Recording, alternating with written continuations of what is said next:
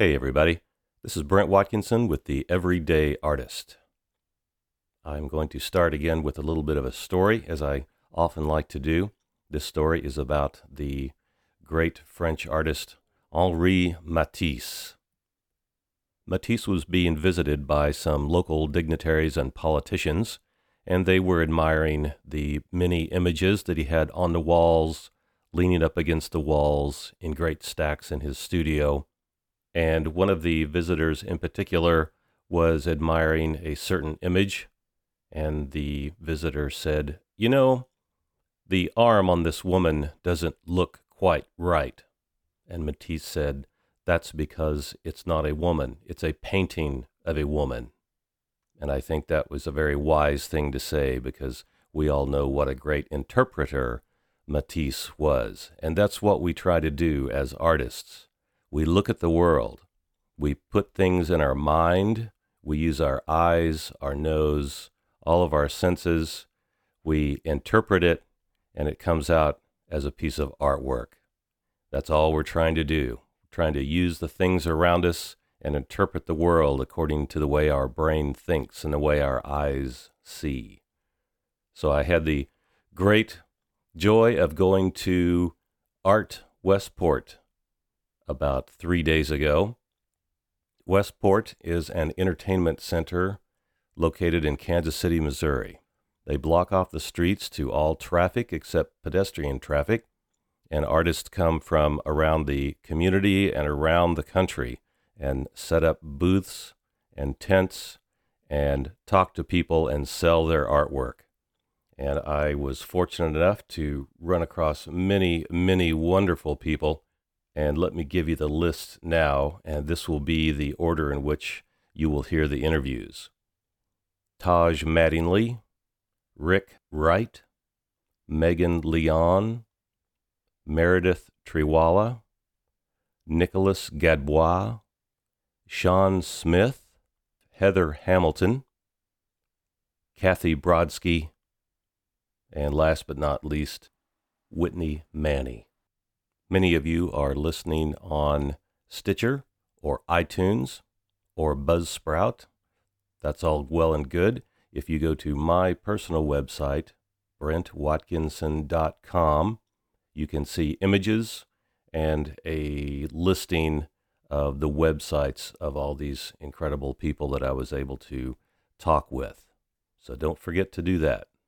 So let's get into it.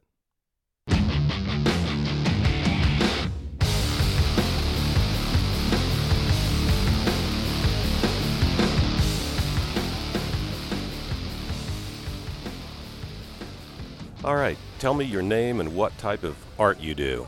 Uh, my name is Taj, and I do large scale paintings and black and white drawings. What kind of subject matter am I looking at here? Well, all around the booth, I've got um, everything from animals to pop culture, uh, ballerinas, and really kind of any subject matter that I've been working on for the last year with Draw Every Day. How long have you been an artist? Man, that's a tough one. Uh, since I was born, I would say. But yeah, I mean, I've been working uh, at becoming a better artist since I was around seven or so, taking classes with anyone that will pick me up. Why do you do it? Yeah, that's a really good question. Uh, I would say mostly because there's not too much else to do in this world. Not for me. Uh, I've tried to work for other people. I've tried to do all kinds of weird jobs, and this is the only thing that'll really keep me happy and keep me pushing for something more. So, I think with uh, within this world, if you're trying to get better, it keeps you busy. What would you do if somebody came along and said, "All right, Taj, no more art. You can't you can't draw and paint anymore." What what do you think you would feel like? Uh, I don't think that would happen. I so there'd be a fight. yeah, absolutely. Yeah, there's no real stopping. I had uh, I had an accident a few years ago, and it really brought up the possibility of me stopping doing art. It was uh, to my dominant hand, and after that, I really kind of decided that well, I don't need a right hand to draw. You can switch it up and learn a whole new way. Everybody else does it, so. Did you go to school for art? I did, in fact, and uh, went to the Kansas City Art Institute and actually took two summers to go to the Illustration Academy. Might have met a few people out there that I knew. Did you graduate from the Art Institute? I did. I graduated in 2003 with a degree in graphic design and illustration. And obviously, was we have established that you have drawn basically all of your life. Now, you mentioned something in passing. You said draw every, every day. You mentioned in passing that you did something called Draw Every Day. Can you explain that?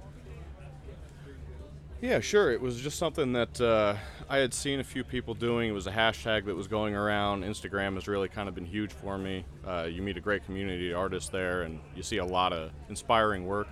Things like Inktober, where you draw every day of the month of October, and sometimes there are directed uh, lists that you can take from and do something new, and it gives you kind of direction that is outside of someone paying you to do something. It just allows you to be free in your mind. And when I started doing Draw Every Day at the beginning of the year, I just originally decided to do it for the year, and now that I'm over halfway in, I don't think it's going to stop with this year. do you do anything else that you would consider creative, like uh, dance or working on hot rods, cook? Tell me. I do like cooking. I like cooking a lot, but uh, for the most part, I'd say my creative endeavors are really just focused on art. I I've been more and more busy in the studio, and it really is taking up a ton of time, and that's great. I hadn't had the opportunity to really kind of dig in for a long time, and now I've kind of made the commitment to it. I'm definitely going to be, you know, spending more and more time creatively in the studio. Well, I can back up that you do draw every day because I follow you on social media, and it is a constant flow of interesting work. And what is your name and what type of art do you do? My name is Rick Wright. I am a figurative painter. Uh, it's kind of an abstract, expressionistic style. How long have you been an artist? Oh, I could say my entire life, but um, I've probably been pretty serious about it for the last uh, 10 to 12 years. Did you draw and paint when you were growing up? Yeah, that's really kind of the bread and butter um, for for my work. I I really enjoy drawing, especially gestural drawing. So that's really what got me involved with uh, painting the figure. So I, I see the paintings kind of as an extension of uh, the drawing that uh, I prefer to do. Do you do other creative endeavors in your life, like uh, play an instrument or cook or what have you? I, I wish I could play an instrument and I wish I could uh, hold a tune. Um, but um, no, the, the, the artwork, I do my personal work, but I also work with young people. Uh, my other day job is uh, art directing for a small nonprofit that's arts based. So I get to work with youth and then I do my own creative thing as well. So if somebody came along and said, okay, Rick, no more art, we can't let you do that anymore, uh, what do you think you'd feel like? Oh, well, I can tell you what I'd feel like because I, I did take a hiatus from it at one point just to kind of hold down, uh, you know, a sort of nine to five job, and uh, it kind of sucked the life out of me. And uh, I, I quickly found out that I, I still needed to have a creative outlook into my, my life a little bit. So, what did you do to get back into it? Uh, well, you know, I have a young daughter, so it's always kind of tough to do that when you have uh, children around the house. But um, you, you know, it's life's just not as interesting when you're not doing what you love. So um, whether it's the evenings or the weekends, or just find that spare time to sit down and you know sketch a little bit, or or uh, you know go enjoy something out there in the world that's uh, inspiring to you, and and let that kind of be a, uh, a creative uh, impulse to what what you want to do with your artwork. So I don't know, just getting out there and, and making time for it, I guess. What do you think your non artist friends think about your passion? I, I like to, I like to think that they're impressed by it, but um, it's also difficult to kind of explain what it is that I do on a daily basis. So, um, I, but I think in general they're they're great supporters of my work and and uh, will spread the word for me. I hope. So, how do you solve problems in composition? Do you have any tricks of the trade? Well, um, I, I do love to draw, so I'll, I'll work things on paper quite a bit, but I also uh, embrace the, the computer and digital work. So if I have some images that each have elements of them that I am compelled to, I may kind of digitally alter them and and merge them together to kind of it's kind of a way of just it's another tool to sketch out things. I may have two different drawings and kind of combine them together digitally to to uh, to work on a composition a little bit more. How often do you work in your sketchbook? Uh, at least weekly, but I would I would love to do it daily. Because sometimes life happens. Um, you know, sitting down for a quiet 15 minutes is is good too. So just as long as you know, kind of keeps the rust off and keeps you fluid. So I think that's really at the heart of of most artists' work is um, being able to draw, whether it's something that's uh, 2D or even three dimensional or tactile. I think just being able to communicate your ideas through drawing is, is really important. Einstein was a firm believer in naps. Do you, what do you think about naps? I, I, I believe my seven year old daughter would tell you that's pretty much all I do. so I, I, re- I, really like a good afternoon nap. That two to four o'clock time is real key on a weekend if I can get it. you mentioned a seven-year-old. Do they have artistic endeavors? Uh, sh- she does. Uh, she's a bit of a performer, but she loves working in the studio with me. You know, I, I like to refer to it as our studio, so she always feels comfortable coming down and, and working with me. So she's really familiar with the acrylic paints that I use. So um, I, it's it's great. I don't I don't push her to do it, but I certainly welcome it anytime she wants to join me down there. So it's just a um, it's a mutual bonding experience that that ends up with you having a product and her having time with dad. Oh yes, certainly, and and she has her own product as well. She probably has as many paintings in her studio as I do, and she's not here at the moment, but she really does enjoy coming to these art fairs um, so she kind of grew up in the back of a tent uh, as we do some of these shows. I can remember when she was about a year and a half, we, we strung up her swing on the backside of this tent, and so she would hang out back here while I'm trying to hawk my wares out front. Very good, Rick. Anything else you'd like to add at the last minute here? Uh, n- no, I would just say uh, support your local artists if you if you have an opportunity to uh, see work around your your your area, your neighborhood. Uh, you know, strike up a conversation and fall in love with piece and and uh, and the person behind it. Good advice. Thank you. Great. What's your name and what type of art do you do? I'm Megan Leong and I do mixed media acrylic paintings. Did you do art when you were younger? Yes, I um, always had an interest in art and was making art as a kid, and then decided to study art at school and went to UCM for painting, and then UCM is in Warrensburg, Missouri. Mm-hmm. So you're a mule.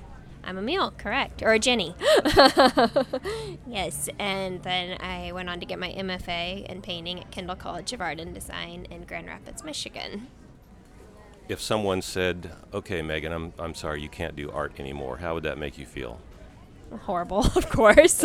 um, yeah, I really can't imagine not making art. Um, I have two little kids, a one-year-old and a five-year-old, and so I'm full-time mom, part-time artist at the moment. But I definitely feel it when I don't make that time to get into the studio and make work. Is your five-year-old artistic? Does she like mom's studio? She does. She's very creative and um, will often make work alongside of me as well too. She's at an age where she can do that, which is pretty pretty fun and exciting too. I think mom or being a mom is a very creative thing to do. What else do you do that may be considered creative? Do you play an instrument or do you sculpt? Do you cook? Um, really enjoy cooking. Uh, my husband is from Malaysia. He's Chinese Malaysian, so we eat a lot of Asian cuisine, and I have learned to cook quite a bit of it as well. I'm swooning because that's one of my favorite. That sounds really, really good. Uh, where did you meet him? We met in college in Warrensburg. Is he an artist? He is not. He's creative. He likes to um, yeah, write and play music and things, but he is a mortgage loan officer by trade right now. there you go. I can see how that would be creative. Also, uh, you yeah, you have to use use your, your wits to uh, to figure out the maze of things that go on. I'm also a computer programmer, which uh, you know I've been an artist all my life, and people say that doesn't make sense, and I say yes, it does because computer programming is one of the most creative things I've ever done. So mm-hmm. you of all people, I think, will understand that. So tell me a little bit about your studio habits. Are you really neat? Are you messy? How does how does it work for you? Mm-hmm. Um, I err on the side of messy, I would say. um, I definitely um, create the ideas for pieces come through the process of creating for me. So I might have an initial few images that I know I want to work with, but how that's coming together really happens as I make the work and as it develops. So I frequently paint over things and block out different areas of the paintings as I go. Um, so it creates sort of this layered like memory like sort of feel almost within my work too. I'm looking at your work now while we speak, and your work definitely has layers. Uh, sometimes I call that history or mm-hmm. archaeology, mm-hmm. and I can see uh, different decisions that you're making. Mm-hmm. And is that something that you tried to figure out consciously, or is that just the way you work and you just stay out of your mind's way? I would say it's more the way that I work, but it's probably become less clunky and a little more intentional looking the more that I've painted. Um, so, yeah, it's definitely, definitely part of my process that's built in, I would say. What's your favorite palette? What type of um, colors do you tend to uh, use over and over? Uh, spring is definitely my favorite season. I just love how hopeful it feels when things start to come to life. And so you'll see a lot of um, those spring colors in my work. I use a lot of pastels and also more vibrant colors. Um, yeah, kind of contrasted with selective areas of darker colors. But in general, my, my paintings are pretty, pretty bright and light feeling. What is your name and what type of art do you do? Sure. My name is Meredith Treewalla, and I am a jeweler. I, I make all kinds of wonderful, everyday, daily wear jewelry. Everyday art jewelry. Yes. Yeah. I like I like for people to be able to put it on and then forget that they have it on. How long have you been doing this? Um. Oh goodness. I've been back and forth. I discovered jewelry in high school. I rediscovered it many years later in college uh, this is my third year at the Art Westport um, Art Fair. So, so you've been creating art basically most of your life, all of your life. Absolutely, yeah. Have you tried to quit? it keeps finding me, yeah. A very similar answer from most people. I've tried to quit too, and for some reason I've been unable to. So, you were mentioning a little bit ago about how creativity finds its way in many different aspects of life. What does that mean to you? Yeah, I I just um, it's interesting. I think I've had this conversation with several different people this weekend that we have a tendency to think of creativity in very narrow terms. You know, I hear a lot of people say, "Oh, I'm not very creative."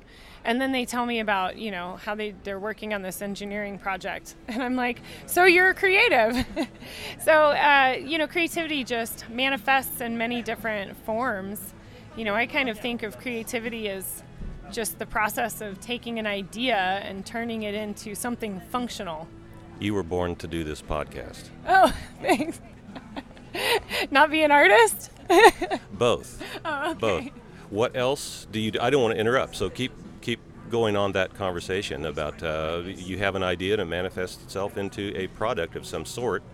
Yeah, and I don't even know if it's necessarily only products either. You know, creativity can be, you know, um, brainstorming on processes or, you know, it's problem solving, right? Like you have an idea, you plan, and then you make it happen. You get other people on board if you need to. Sometimes it's, you know, uh, an independent process where I go, oh, I'm going to make this thing, and then you make it and then you sell it. But sometimes it's not so concrete, you know? So, yeah, I don't know. I think most of us are very creative and we just think of creativity in more narrow terms. So, I love everything you said. Please tell me you teach somewhere or someone. I'm working on it. I, I have a few different things that I do, so art isn't the only thing um, that I do. I also hula hoop. Once again, that's another form of creativity. I see a hula hoop behind the counter here. Now I understand. Keep talking. Yep, I do teach hula hooping classes. um, so if you're asking about teaching, yeah, that was my original plan for my life was I was going to grow up and I was going to teach college. I wanted to be a college art professor. And the universe seems to have slightly different plans for me, but I do know it involves teaching in the long run. So I'm, you know, taking one step at a time and we'll see exactly how that manifests. So I do teach hula hooping um, through the city of Fairway, uh, the city of Shawnee as well. I teach a few kids' classes, um, but I teach adults mostly. I find that uh, adults have forgotten how to be kids, and they really need to remember. And hula hooping is a great way to do that. That sounds like a fun idea. Do you cook or play an instrument or anything like that? I like to sing. I like to sing. Uh, I'm not huge on instruments, but you know, I haven't died yet, so we'll see what happens. So your instrument is your voice. That's, that's right, yes. Um, yeah, I also teach Reiki. Uh, do you know anything about Reiki? I know just enough to be dangerous, so give us a, a, quick definition. Sure. Reiki is a Japanese mode of natural healing, energy healing. Um, and it's just the transference of, you know, divine life force energy. So I like to explain it like you come in, you lay down on my massage table, you act like a sponge, and I act like a hose and, and life force energy flows through and supports the body's natural healing processes. So I teach people how to do that too. And you administer that and teach that, or you can administer during your teaching? Yes, I administer all the time. I think I'm getting that right now. so a few moments ago, I asked if you tried to quit doing art, and a lot of a lot of people think that's a joke, and, and they laugh, and that's okay. I've tried to quit being an artist many, many times, and unfortunately, I can't. I always say I'm blessed with being an artist, then the next day I wake up and I'm cursed. But I eventually get back to being blessed again. What are your thoughts? Yeah, um, well, I like the words that you used there because um, I I think of creativity as a divine act you know, um, I mean, if we think of what God does, God is the act of creation, right? All of this is creation. So innately, I believe that humans are creative beings. And so while we might try to run from our nature, inevitably it's instilled within us. So it does have a tendency to find its way back to the surface. And I like to think that um, even way before recorded history, people were making things, not only out of necessity, but they were making pretty things. They were making interesting things for decoration, for the lack of a better term. So, do you agree with that? Yeah, yeah, we can see that all the way back through art history. And I mean, um, I would even say that, you know, the act of creating tools. I mean, that's a creative process as well. It's that's that process of problem solving, you know, that I that I talked about earlier. And those are all creative things. Yes, the the flint tools that we find are not only functional, but they're they're stunningly beautiful and a true craft. Like you just can't walk out and make a flint tool. There's uh, you can just imagine the generations of teaching that went on mm-hmm. back in the day. Mm-hmm. Yeah, absolutely. I agree 100%. what is your name and what type of artwork do you do? My name is Nicholas Gadbois, and I do cement paintings and uh, paintings involving patterning. So, explain cement paintings because I'm looking at them and they're beautiful. They look high tech, but maybe they're low tech.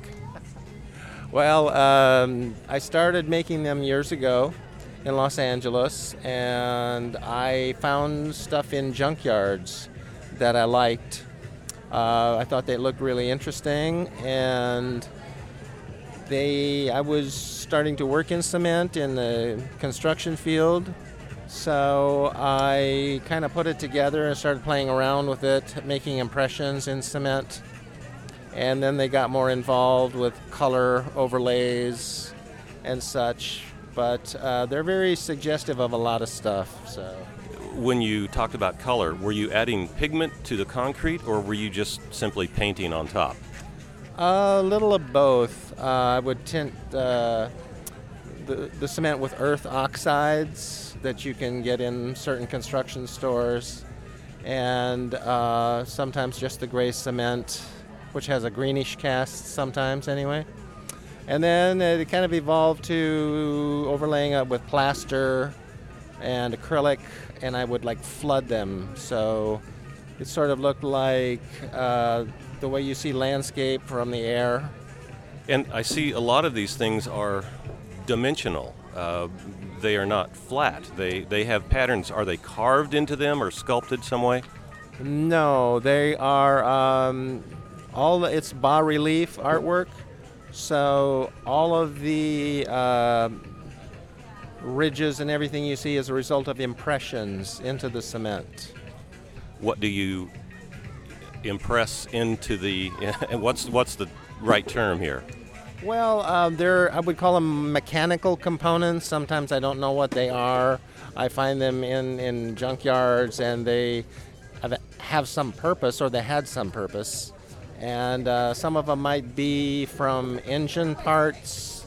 Uh, I'm not exactly sure. Okay. Uh, what uh, what type of palettes inspire you? How would you describe um, the way you like to see and think about color? Well, I think it started a lot with just earth tones. Um, I like seeing landscape from the air and uh, the way things are colored that way, the way nature is kind of naturally coloring things. Uh, sometimes with agriculture, you know, that alters the color that's happening down below. But that's kind of the basis. And more recently, I've colored things in a way like maybe something's off world, something it's not from this planet. I like that idea.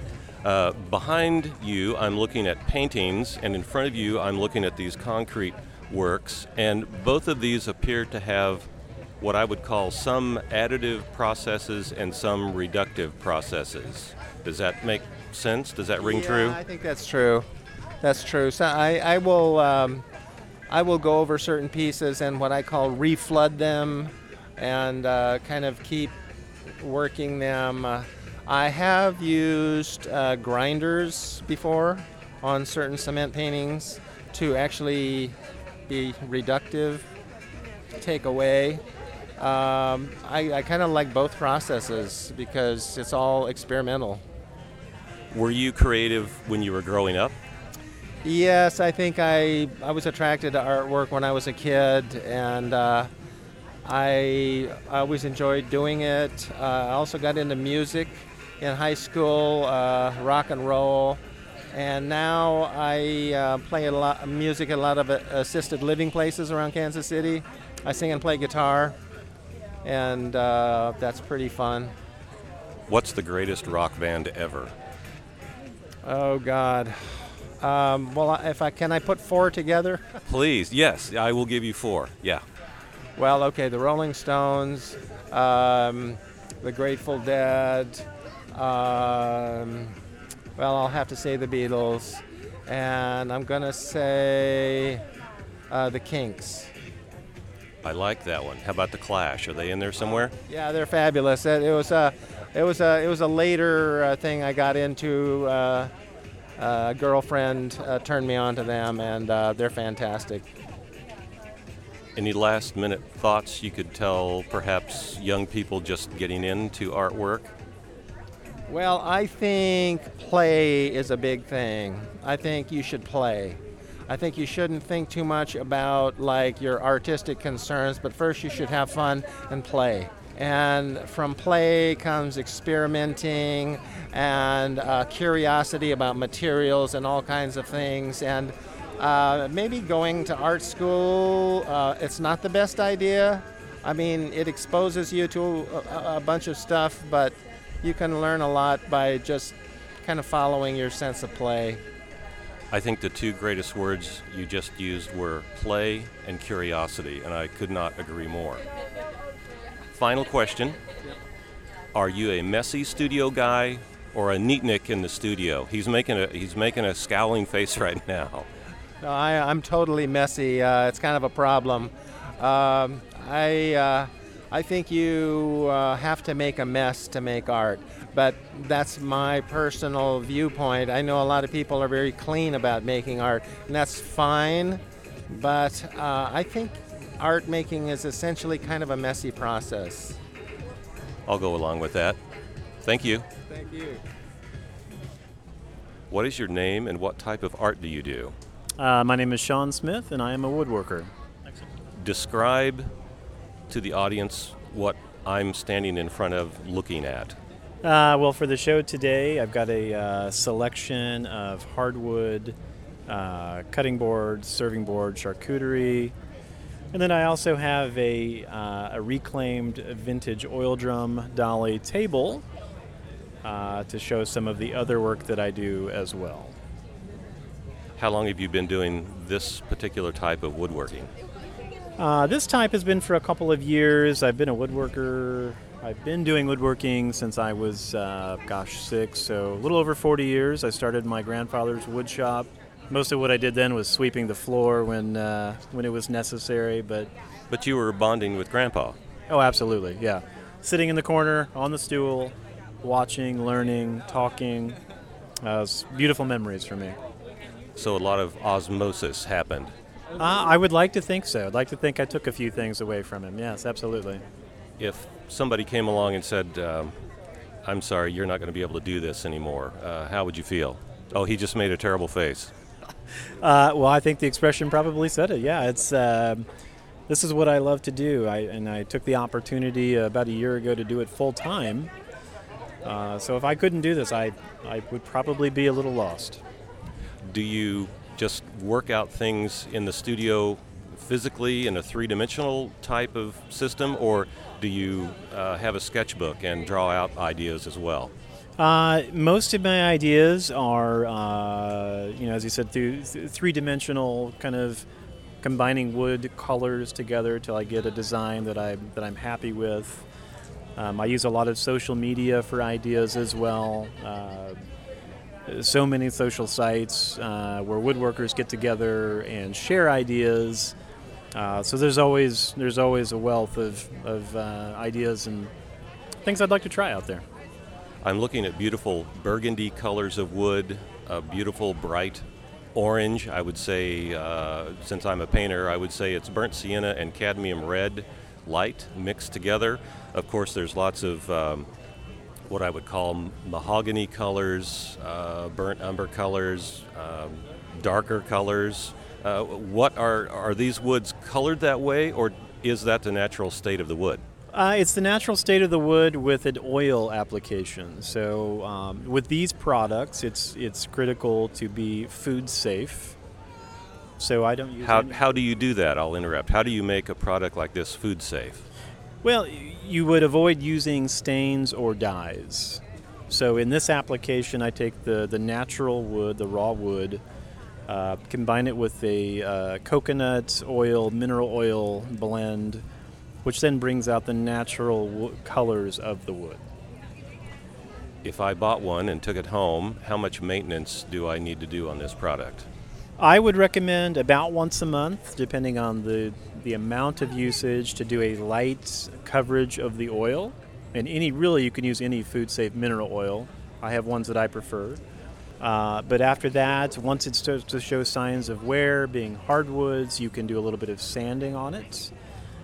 Um, and for boards like this, I can run them through one pass on my planer, re-oil it, and it's like a brand new board. These like a like last, a. These boards would last 50 years. So a 32nd of an inch, 16th of an inch on the planer. Uh, when I plane, I'm probably a little less than a 64th of an inch per pass, uh, which in many applications is more than enough, just depending on the amount of damage that you might have in a board. Uh, but yeah, you really wouldn't need to go more than maybe a 32nd of an inch in most cases. But I try to do as little as possible. I try to try to preserve the the thickness of the wood so that uh, you can avoid warpage through really thin boards, if that makes sense. I can uh, understand that these are incredibly functional, but if I grabbed one of these and took it home, I'm putting it on the wall. These th- I, I can't express enough how beautiful they are, and as I was walking by, uh, I, they really captured my attention. Do you do other things in your daily activities that would be considered artistic? I don't know if I would call it artistic. It might be a lost art, but I do work on my uh, my 81 Dodge D150 pickup, my 36, 37 year old farm truck that has 300 and almost 50,000 miles on it. So it's pretty much a daily, some some kind of work almost daily on it, just to keep it on the road.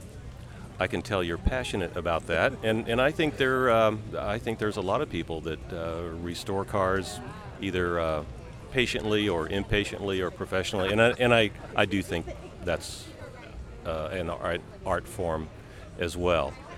So did you make something crazy and and completely nonsensical when you were in your grandfather's shop?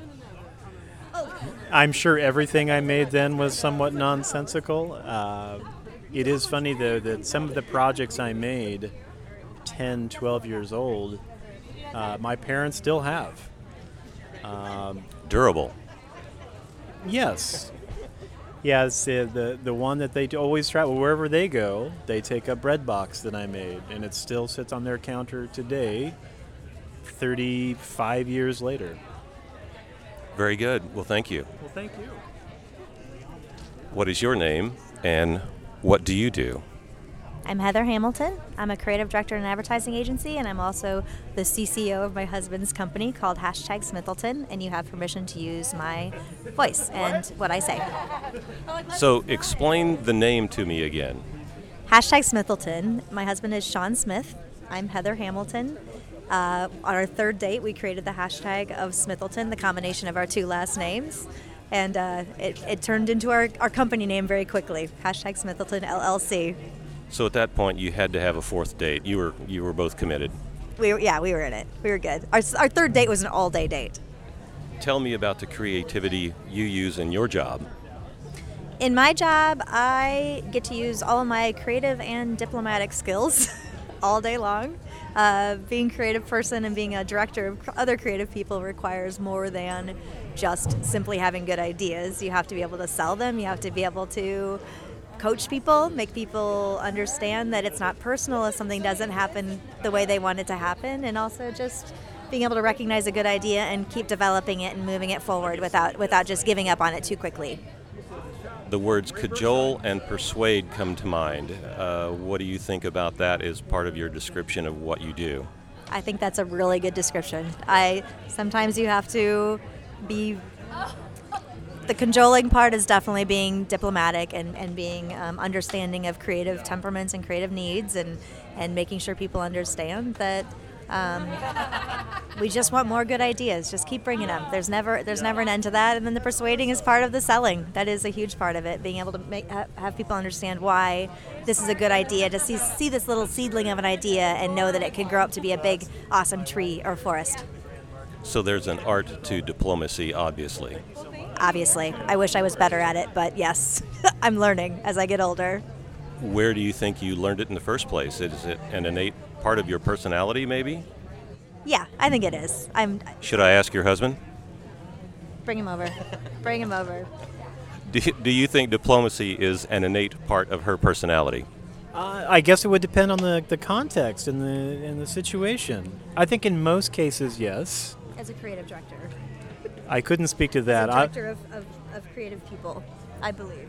I have heard some stories that lead me to think maybe not always, but I'll always default on her side. So I'll have to. See. She's laughing. I don't know if you can pick that up or not. Any last minute thoughts?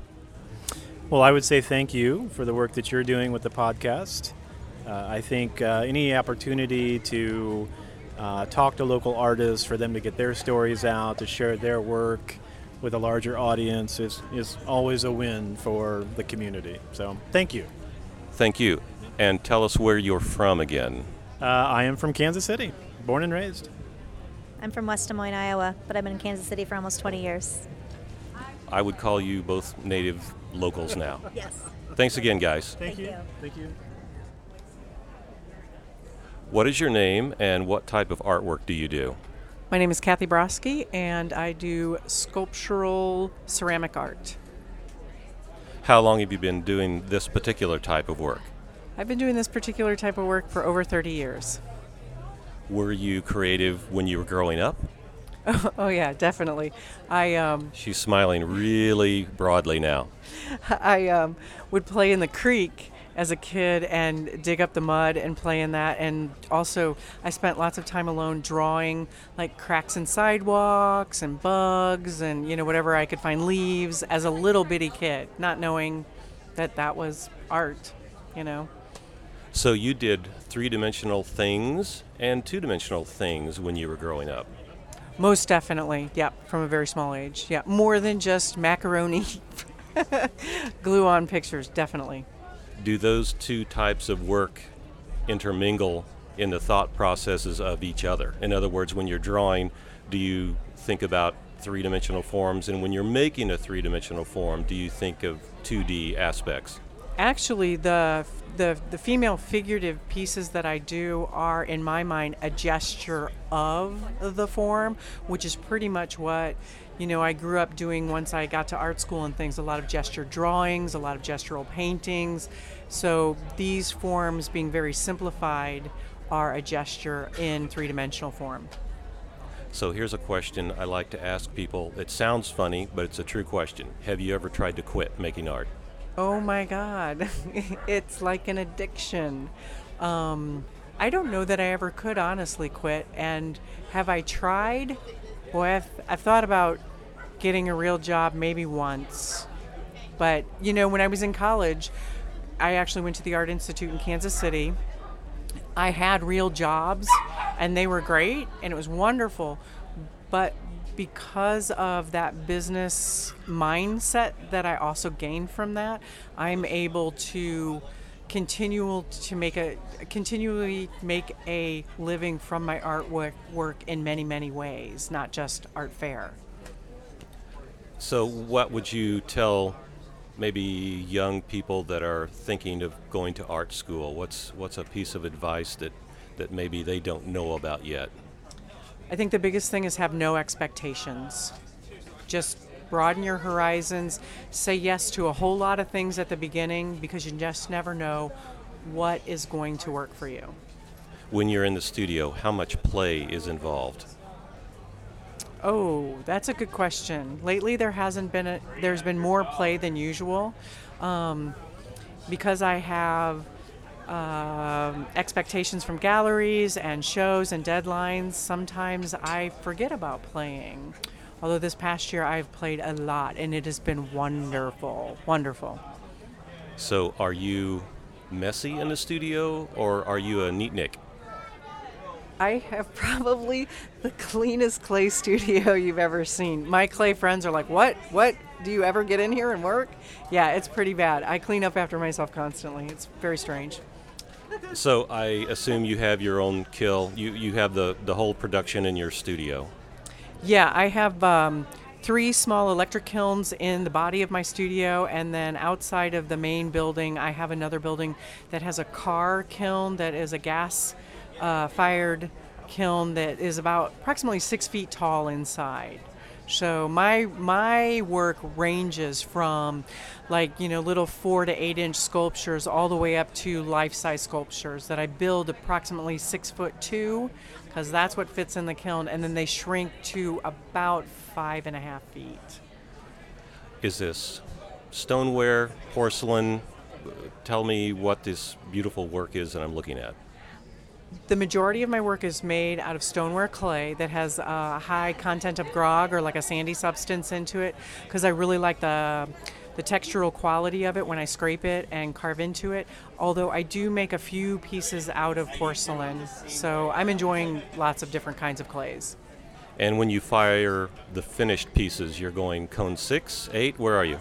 The majority of my work is cone six, although the large, the very large pieces, I fire to cone nine or ten because a lot of those go outside, and I don't want them to be porous in any way, shape, or form. I'm sure you've probably done raku. Uh, is that something? Uh, it, but it's a very uh, it's a huge investment in time and energy and materials because you end up breaking things and things burn up and go bad. But you have done that. I've definitely rakued. In fact, raku is one of next to a wood, an actual wood fire kiln. Uh, is one of my favorite things because it's interactive. You're interacting acting with the fire, the flame, the heat, everything. And the reason that I personally don't do raku work in my own work is it's it feels very impermanent to me. It's not very hard. It's very porous, um, and I don't get the range of color and texture that I'm going for. So, what was your favorite uh, burnable material that you like to use? Because people use burlap, leaves, bed sheets. Uh, what did you like? I've used a, a, myriad of things. One of my favorite things is to soak sawdust in um, a mineral called soda ash and then maybe put a little bit of colorant in there like cobalt or iron or something. And then when it catches on fire it flashes onto the piece the raw piece no glaze at all and it will flash a color onto that piece. And then of course when you're done you have to use like a floor wax or something like that to seal it if you'd like. You don't have to but makes it makes it almost shiny but not really and it seals it. Is the sawdust with the potash predictable in color or does it or is it based on random elements and temperature? When you soak the sawdust in the soda ash and water, then you let it dry and kind of get fluffy, not super dry. But where that line is, where the sawdust is, that will produce a line of color. There'll be a line of flash color, there'll be a line of carbon color, and there'll be a line of the color of whatever you soaked it in. Well, it sounds fantastic. Uh, it, it sounds kind of iffy. Uh, is that why sometimes you don't do more raku? It is iffy, and that's exactly why I, I don't do raku. I mean, I, I'm, it's clay, so it's a little bit unpredictable anyway, and that's really unpredictable. What kind of palette do your uh, ceramics run toward? My ceramics run from a very earthy tones um, to uh, maybe like a weathered bronze green color and uh, deeper blues, oceany blues, that kind of thing. And I see some delicate pastels also. Uh, are those glazes that you mix, or they, or can you find them commercially? All of my glazes I mix myself. The only glaze that I don't mix is a bright, bright red that I use on some of the heart pieces that are accent pieces on things. Everything else I mix. I appreciate that because when I went to school, we were not allowed to buy clay, nor were we allowed to buy glazes. We had to mix everything by hand, and I'm so glad that I learned that. And that sounds like what you do. Yeah, my undergraduate um, school was, wow, so e- extensive that, you know, I know how to mix glazes, I know how to formulate glazes. Um, and I've kind of stuck to that, even though it might be easier, a little bit more expensive to buy glazes. I tend not to do that, but I do buy my clay because, man, making clay is a backbreaker. well, you have to have specialized equipment. Uh, you have to have the mixer, you have to have the pug mill. Uh, the list goes on and on. So, no, I, I totally appreciate that. I didn't have my own studio. I went to college and learned that. So, uh, totally understandable that you buy clay now. Yeah any last minute thoughts toward uh, people that are thinking about maybe picking up that guitar or picking up their sketchbook for the first time in a long time? What would you tell them? I would say, as I said before, no expectations and let go of that fear. We all have fear. Um, it keeps most of us back from doing those really creative things that maybe we were um, pulled away from as a kid. But, you know, let, let it go let let the fear go. Play, play, have fun. I mean, uh, what could go wrong? Nothing. It's fun, right? I'm going to leave it right there. Thank you so much. What is your name and what type of artwork do you do? My name is Whitney Manney, and I am a fashion and textile designer. Describe to us what your art is. Okay, um, yeah, so I am a fashion and textile designer here in Kansas City. I operate my own um, ready women's ready to wear clothing and accessory label under my name, Whitney Manney. Um, everything is really inspired by the principles of street art and um, cultural movements that have shaped our urban landscape. So all of my textile designs start out by hand. Some of them end up by hand only. So some pieces are hand dyed and hand painted are screen printed and airbrushed only exclusively. So those pieces are one of one. And then um, a lot of the artwork starts out by hand, but then I di- digitally manipulate it and have the fabric printed digitally. Give us an example of street art. What do you mean by that? So street art, just I mean something as basic as um, like a graffiti wall, somebody tagging a wall, uh, a mural on the side of a wall, uh, a knit bombing, um, just things like that. Work that is really um, taking over a, a public space. Um, the thing about street art that really inspires me is the fact that um, graffiti and street artists are able to go into a space um, and they approach just let's just say for instance a, a, brick wall they look at that wall not in a way of like necessarily it's disrupting that space but it's working with its environment instead of against it so that's how I like to kind of approach my pattern design, my pattern work, um, to have it work with the female form instead of against it. How difficult is it to design for the female form? Because I'm Yeah. walking around this art fair and I see uh, all different shapes and Right. sizes. Um, you know, it's something that is second nature for me. So I kind of, I mean, I, it's not something that I really think too much about. Um, there's, I just, I think it's just some, it's, it's some part of it for me that's just really, really natural. Um, and I think me just like understanding sewing and garment construction kind of helps me know how to like really plan and like um, just like prepare my my surfaces, my fabrics. Um, so just like understanding silhouettes, I think helps helps inform that process for pattern design. But I wouldn't say that it's too hard. How long have you been sewing? How long have I been sewing? Um, I started sewing when I was 13. I taught myself by taking apart old clothes. Wow, that is, Yeah. so you were reverse engineering Re- clothes. Yeah, I mean, it wasn't something that like I was cognizant of then. I really started sewing because I wanted. I was growing out of my clothes so fast all the time. I'm a I'm a pretty decent height uh, for a girl, so um, it- for me it really came out of I wanted to be able to keep my old clothes longer. So it's just like okay, let's see how I can remix this, and that was really what started my sewing journey. What other types of things did you do growing up or now Uh-huh. that would be considered creative? Um, writing. I was a really big writer. Honestly, writing was my alternative career choice. Um, I was really big into photography and drawing, things like that.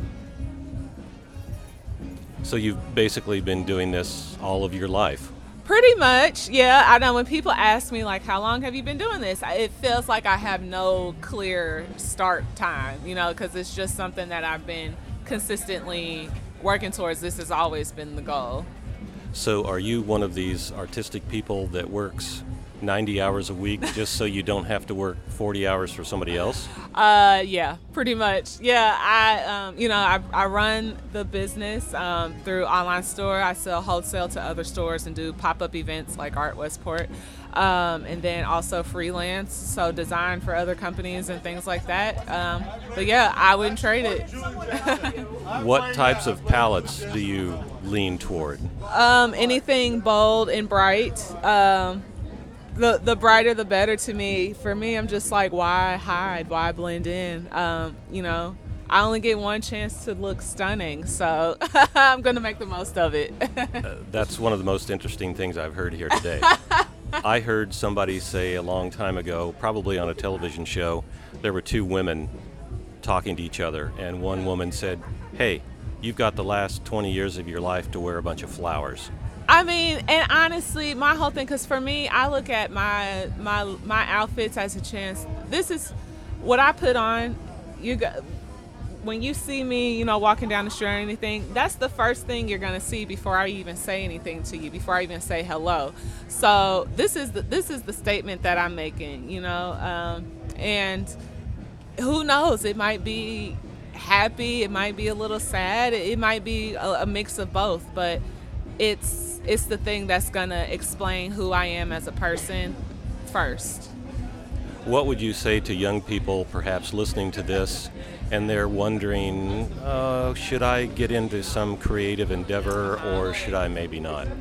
I would say start as soon as you possibly can and start that process while you have the safety nets of still being young and maybe you're still in high school, you're not at your parents' house yet, or you're still in college and you you have that room to to explore and experiment and take those risks. Use that time wisely. I think the sooner you can start, the better. For me, that was definitely helpful. Um, and now, because of that, now I'm able to be like really fearless in my work um, and know what really works and who my audience is. Are you the kind of person that just does things and then thinks about it and figures it out later, or do you have everything planned and you know it's going to work? Um, as I think as a businesswoman, I have to have a bit of both. Um, the business part of me is definitely incredibly analytical. I am always running spreadsheets and numbers and trying to figure out what's you know my best selling item or something like that. But um, I definitely always make sure I have a healthy balance of that studio time where I'm just kind of like, this is not you know, I'm not making this with the intention of this being the next big thing. I'm creating this so that way I can kind of like have that time to investigate and discover something else in my practice. Here's one of my favorite questions I ask people. If I went into your studio, is it going to be a total wreck or oh is it going to be oh really neat and pretty? Oh my lord. Uh, well, it's always a wreck, but right now it's a incredible wreck. Just because you know when you're getting ready for pop-ups, packing and sorting and all that things is a nightmare. Um, but other than that, when people walk into my studio, it's always they're always amazed by like all the color and pattern that's around, and it's just bins of fabric everywhere. It's it's it keeps you busy, keeps you looking, and makes you want to to like just learn more and ask more. do you think that, um, and we'll just stick with the word messy because I uh-huh. like that. I'm messy. Yeah. Uh, do you think being messy lets you find accidental combinations of things that maybe you wouldn't have thought of? And yeah, I mean, I definitely have like a lot of happy accidents, especially for how involved my work is. Um, especially like when I'm dyeing fabric and stuff. Sometimes some things I might ha- think this is how it's going to turn out, and it does not turn out like that but it kind of keeps me on my toes because it's like, okay, either this was an amazingly happy accident or this is something that I'm going to have to like push through and figure out how to make it work because this fabric is not cheap. yeah. Do you have a, a, favorite way to work?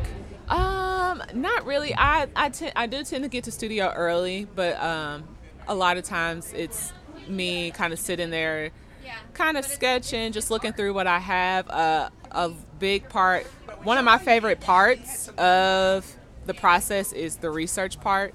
So I spend a lot of time at the library and just like researching and Googling and like that's like really like the research and development part is like my favorite part of everything. Um, and then kind of like later towards the day, like after about two or three, is like when I'm most awake. So that's the time that I'm like, all right, me and the sewing machine can get focused. Do you have a sketchbook? Do you draw out designs and, and think that way also? You know what? It's a mix. I do sketch, um, but a lot of times when I, it's very odd because sometimes when I have a very clear idea and I'm like, this is what I want to do, I often write it out, just kind of like write a list out of like just descript, descriptive words and things of just like how I want it to look like. I know I want it to be X amount of inches from shoulder to hem. I want this kind of pocket da da da da da. And a lot of times that works out better than me sketching it, like drawing it out. Um, and then I'll just go ahead, draft a pattern for it, cut it out, do a sample. If it works, great. If not, keep figuring it out. I kind of know, like offhand, I know like I need to do this 16 across here, 20 across here, this is going to go at the bias at this point and can just kind of like cut it out and it's done. Um, so I do have some of those pieces where it's like I'm able to just kind of look at the fabric, cut out the basic flat lay shape, and go from there. Yeah. And I'm intrigued with your vocabulary that, that you use because it's completely different than a ceramicist or a printmaker. Right. Yeah, yeah, it, it is a definitely definitely a different playing field, um, and it's interesting being in this space because I am around a lot of like painters and ceramicists and photographers um, that kind of have like a more traditional, not necessarily traditional, but it, it is kind of like a standard medium for art. And so when people come in here and they're like, these are just clothes, but it's like, actually, I probably I put in that I put in the same amount of work as everybody else just because you know everything is starting from scratch with handmade textiles and then turning into completely sewn garments this has been gold whitney. Thank you very much. No problem. Good luck. Thank you